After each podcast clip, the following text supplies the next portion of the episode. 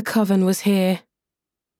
Iris always said it wasn't a coven, because the only people who believed in covens were the sort of people who got overexcited about witches dancing naked under the full moon, and it was too bloody chilly for that in Highgate, thank you.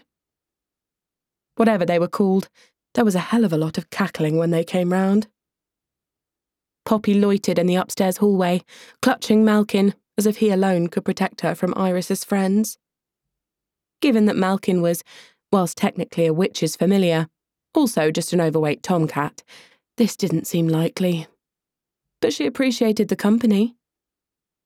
She had to go into the kitchen for tea and toast, and to find her phone, and, well, to see if there were any clues as to what had made her wake up this morning, not just with a crashing hangover, but a horrible sense of foreboding. What did I do last night, Malky? She whispered to the cat, who purred hopefully at her, his thoughts entirely focused on second breakfast.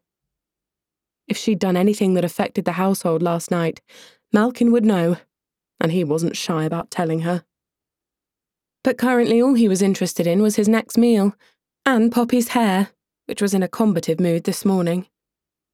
As she made her way down the stairs, the cat battered and swiped at the curling strands, dislodging a couple of large hairpins as he did.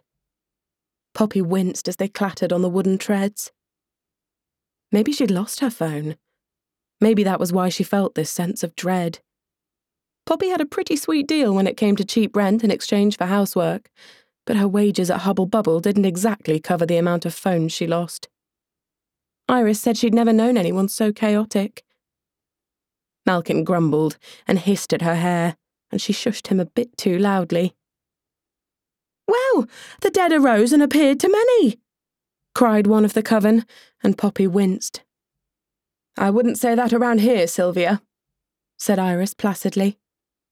What with it being so close to Samhain and the cemetery only just there. It's a figure of speech, Sylvia said.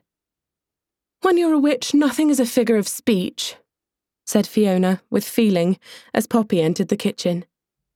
It was a large room, made larger by the grand Victorian conservatory that overlooked the excessively verdant garden. And yet, it still wasn't large enough to contain Iris's friends. There weren't many of them, but each one had an ego about the size of Jupiter, so it was a bit of a squeeze when they decided to meet up for coffee. This morning, they appeared to be trying to do the crossword whilst also holding a loud conversation about bees and eating all the brownies Poppy had made whilst complaining they were really terrible. Which, in fairness, they were.